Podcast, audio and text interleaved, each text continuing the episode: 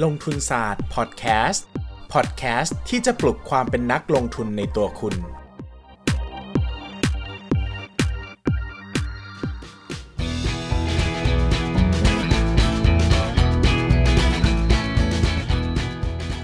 วัสดีครับ ยินดีต้อนรับเข้าสู่รายการลงทุนศาสตร์พอดแคสต์รายการที่จะชวนทุกคนมาพัฒนาความรู้ด้านการเงินและการลงทุนไปด้วยกัน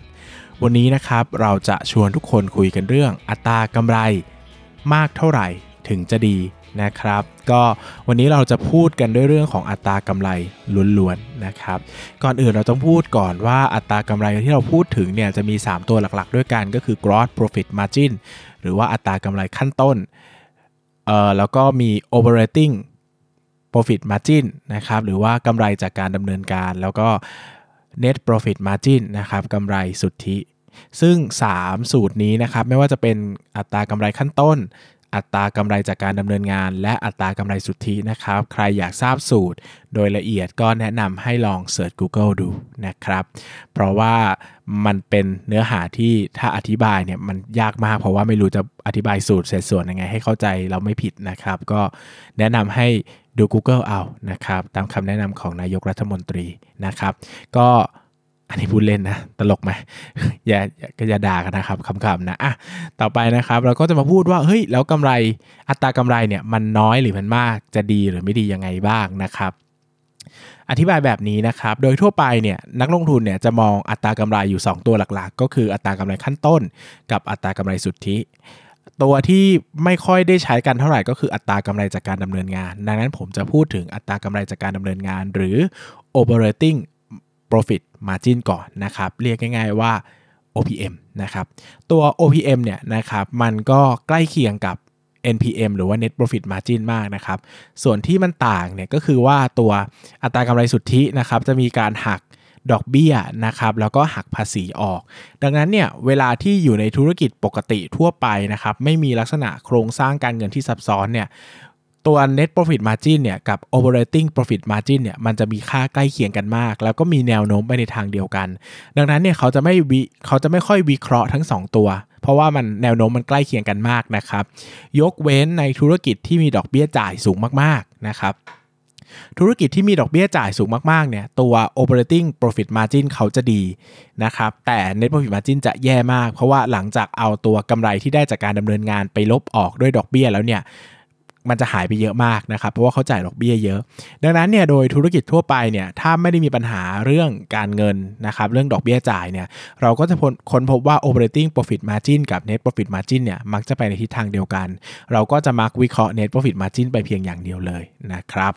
โอเค ต่อไปนะครับ มาพูดถึง gross profit margin กับ net profit margin บ้าง ต่างกันเหมือนกันอย่างไรนะครับ ก็ตัว gross profit margin เนี่ย จะพูดถึงอัตรากำไรขั้นต้นนะครับ ก็คือเอาเฉพาะส่วนของรายได้หักด้วยต้นทุนนะครับ ส่วนถ้าเป็น net เนี่ยจะหักค่าใช้จ่ายทุกอย่างเลย ดังนั้นเนี่ยตัวของ gross เนี่ยจะอธิบายภาพลักษณะของการขายได้ดีมากกว่านะครับ ในขณะที่ net เนี่ยจะอธิบายภาพทางธุรกิจได้ดีมากกว่า กรอสเนี่ยนะครับหรือว่าตากำไรขั้นต้นเนี่ยจะเป็นตัวที่บอกเราว่าธุรกิจเนี้ยมีความสามารถในการตั้งราคาขายได้มากแค่ไหนนะครับเช่น ราคาขายราคาต้นทุนมา 30 บาท แล้วตั้งไป 100 บาท แบบนี้แปลว่าอัตรากำไร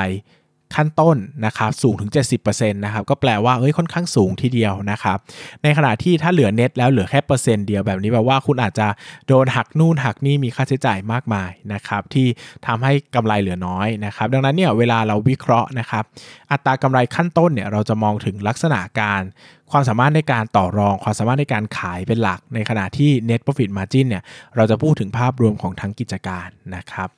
ต่อไปเนี่ยคำถามก็คือ เดี๋ยวอธิบายก่อนนะ คือพอดแคสต์เนี้ยมันเป็นพอดแคสต์สั้นๆเนอะดังนั้นเนี่ยมันจะไม่ได้ลงละเอียดลึกทุกอย่างนะครับ เพราะว่าเรื่องนี้มันพูดได้เป็นชั่วโมงเลยนะครับ ดังนั้นเนี่ยก็เราฟังพอดแคสต์เป็นเชิงย่อยความรู้เนอะดังนั้นใครที่หวังจะเอาละเอียดละเอียดเนี่ยก็ต้องอาจจะต้องหาข้อมูลเพิ่มเติม แล้วก็ศึกษาเพิ่มเติมนะครับ เพราะว่าให้อธิบายละเอียดเนี่ยมันจะช้ามากนะครับ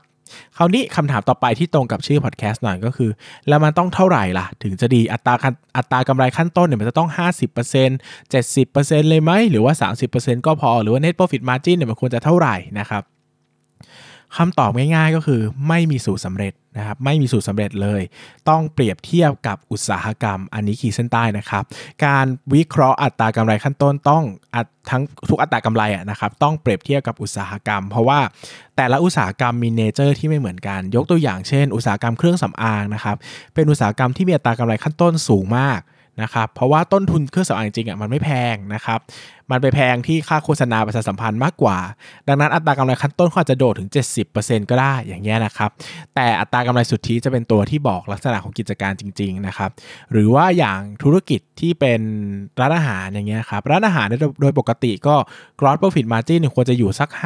50-70%เลยนะครับถ้าอย่างแย่ก็ไม่ควรต่ำกว่า 40 แต่ถ้าเอาเน็ตแล้วเนี่ยก็อาจจะเหลือสัก 10 10 บวกลบอะไรเงี้ยนะครับก็ไม่ได้เหลือเยอะมากเพราะว่าจริง ๆ แล้วเนี่ยต้นทุนของอาหารเนี่ยมันไม่ได้อยู่ที่ค่าอาหารเป็นหลักนะครับเพราะว่าราคาอาหารเนี่ยมันจะราคาวัตถุดิบเนี่ยจะไม่ได้แพงมากถ้าเทียบกับราคาขายโดยที่แพงจริงๆเนี่ยมันไปอยู่ในค่าบริหารต่างๆนะครับ ค่าค่าค่าใช้จ่ายในการดำเนินงานด้านต่างๆนะครับ ดังนั้นเนี่ยตัวของ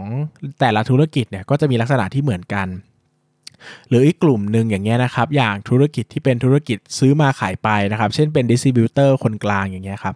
แบบนี้เขาอาจจะได้กำไรขั้นต้นสัก 10%ก็เก่งแล้ว 10% 20%นะครับ เพราะว่าเขาซื้อมาขายไปนะครับเขา เป็นตัวกลางที่อำนวยความสะดวกเฉยๆ ถ้าไปตั้งราคาแพงมากๆ ลูกค้าก็ไปซื้อกับคู่ค้าเขาโดยตรงก็ได้ไม่ต้องผ่านเขาใช่ไหมครับ ดังนั้นเนี่ยไอ้ไอ้ไอ้ส่วนกำไรที่บวกเพิ่มขึ้นมาเนี่ย มันจะต้องเป็นส่วนกำไรที่บวกมาแล้วเนี่ยไม่ได้ทำให้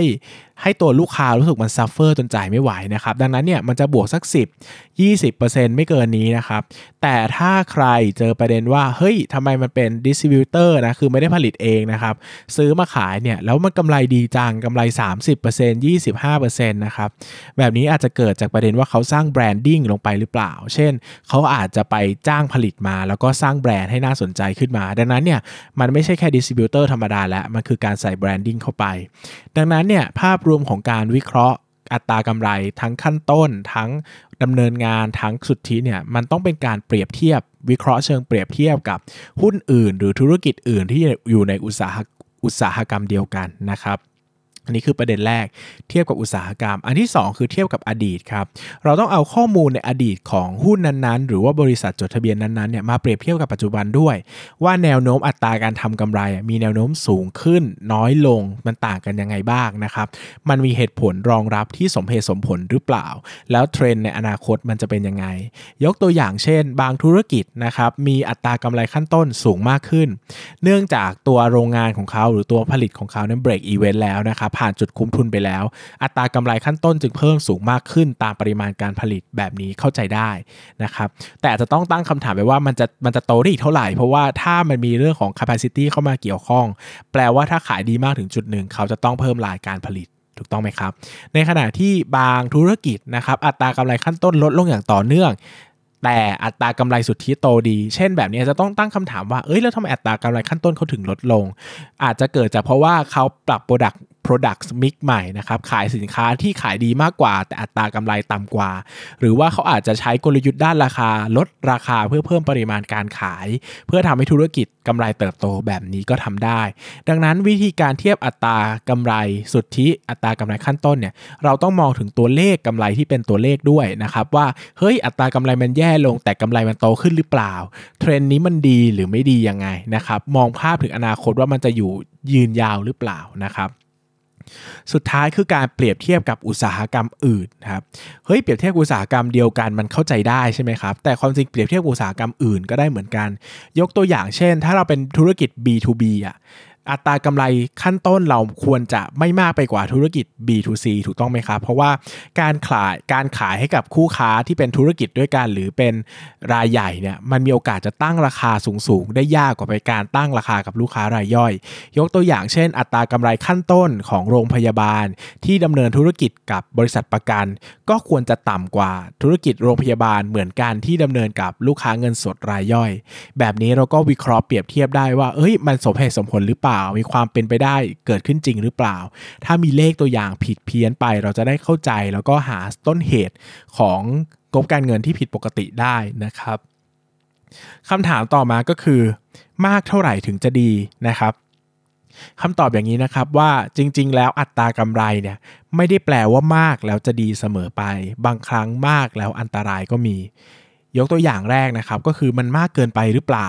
มันเกิดจากการทุจริตคอร์รัปชันหรือว่าการตกแต่งบัญชีหรือเปล่า อันนี้ก็เป็นคำถามที่เกิดขึ้นได้ เราอาจจะเปรียบเทียบกับธุรกิจใกล้เคียงนะครับ แล้วก็ตั้งคำถามว่าทำไมเขาถึงดีกว่าธุรกิจอื่นในอุตสาหกรรมมากขนาดนั้นทั้งทั้งที่เขาก็อาจจะไม่ได้ดูมีความสามารถในการแข่งขันอะไรเป็นพิเศษ อย่างที่2นะครับมันอาจจะอยู่ในช่วงเวลาที่บริษัทดีมากกว่า ปกติหรือเปล่า ยกตัวอย่างง่ายๆ อย่างหุ้นบางตัวเงี้ยหุ้นอย่างหุ้นผลิตถังแก๊สตัวหนึ่งที่ดังมากๆเนี่ยนะครับก็อัตราการมันมีช่วงหนึ่งที่อัตรากำไรขั้นต้นดีมาก พุ่งสูงมากนะครับเหตุผลก็คือ capacity เขาเกิน 100%แล้วนะครับคือเขาแทบจะขี่คอทำงานอยู่แล้วนะครับดังนั้นเนี่ยมันไม่แปลกที่อัตรากำไรขั้นต้นเขาจะสูงมาก เพราะว่าเพราะว่าตัวต้นทุนต่อนหน่วยที่มันมาจากค่าผลิต เช่น โรงงานค่าโสหุ้ยต่างๆเนี่ยมันลดต่ำลงจากอัตราการผลิตที่สูงมากนะครับ แต่คำถามต่อไปคือแล้วมันจะโตแบบนี้ได้อีกกี่ปีล่ะ เพราะว่าถ้ามันเกิน 100%แล้วอะสุดท้ายก็ต้องขยายกำลังการผลิตถูกต้องไหมครับ เหมือนกับสุวรรณภูมิอะนะที่มีอยู่ช่วงหนึ่งก็อัตราอัตราการจุ ไอ้ผู้โดยสารก็เกิน 100%ไปแล้วนะครับ ก็กำไรก็โตดีมากๆ แต่สุดท้ายแล้วเขาก็ต้องขยายเนอะเพราะว่าถ้าเขาไม่ขยายกำไรมันก็กำไรเป็นตัวเลขมันก็นิ่งอะมันก็โตอีกไม่ได้แล้วนะครับ ดังนั้นเนี่ยตัวเลขที่สูงไม่ได้แปลว่าจะดีเสมอไป แปลว่าต้องวิเคราะห์เหมือนกัน ตัวเลขที่ต่ำก็อาจจะไม่ได้แย่เสมอไปก็ได้ คือตัวเลขที่ต่ำปกติจะดูแย่เนอะแต่บางธุรกิจมันเป็นแบบนี้ เช่นธุรกิจ ปั๊มน้ำมันอย่างเงี้ยนะครับ ใครทำธุรกิจปั๊มน้ำมันแล้วได้อัตรากำไรขั้นต้นเกิน 1%นี่ก็ถือว่าเก่งแล้วนะ เพราะว่าเขาก็ทำกันได้ประมาณ 1%นี่แหละพูดผิดนะครับไม่ใช่อัตรากำไรขั้นต้นนะอัตรากำไรสุทธิ1%นะครับเพียงแต่ว่าอัตราการขายน้ำมันมันขายมหาศาลมากเลยครับตัวเลขการขายมันมาก ดังนั้นเนี่ยอัตรากำไรสุทธิจะดูน้อย แต่เวลาคูณมาเป็นตัวเลขกำไรจริง ๆ แล้วเนี่ยมันไม่ได้น้อยนะครับดังนั้นเนี่ยสิ่งสำคัญที่สุดกว่าการวิเคราะห์ว่าจะเป็นตั้งตัวเลขไว้เท่าไหร่ ไม่ต่ำกว่าเท่าไหร่ไม่เกินเท่าไหร่เนี่ยคือการเข้าใจถึงเนื้อธุรกิจจริง ๆ ว่าทำไมเขาถึงมีอัตรากำไรเป็นเท่านั้นทำไมเขาถึงมีอัตรากำไรเป็นเท่านี้ เพราะว่ามันจะนำไปสู่การวิเคราะห์ธุรกิจ แล้วก็ใช้ในการประเมินมูลค่าหุ้นได้ นะครับ วันนี้คิดว่ามีเนื้อหาที่แน่นพอสมควร แล้วก็หลายคนฟังแล้วก็อาจจะงงๆบ้างนะครับ ก็อาจจะหา reference อ่านเพิ่มเติม หรือไม่ก็อาจจะลองฟังอีกครั้งหนึ่งยังไงถ้าชอบเนื้อหาแนวความรู้ด้านการลงทุนพื้นฐานแบบนี้แบบเหมือนเลคเชอร์นะครับพูดทีละเรื่องที่ต้องใช้นะก็อย่าลืมคอมเมนต์ทิ้งไว้นะครับจะได้จัดเนื้อหาแบบนี้มาให้อีก แต่ถ้ามันดูเครียดเกินไปหรือมันยากเกินไปก็จะได้ตัด เนื้อหาส่วนนี้ออกนะครับ จะได้ตรงใจกับคนฟังพอดแคสต์มากที่สุดสำหรับวันนี้ก็ขอบคุณทุกคนมากเลยนะครับ สวัสดีครับ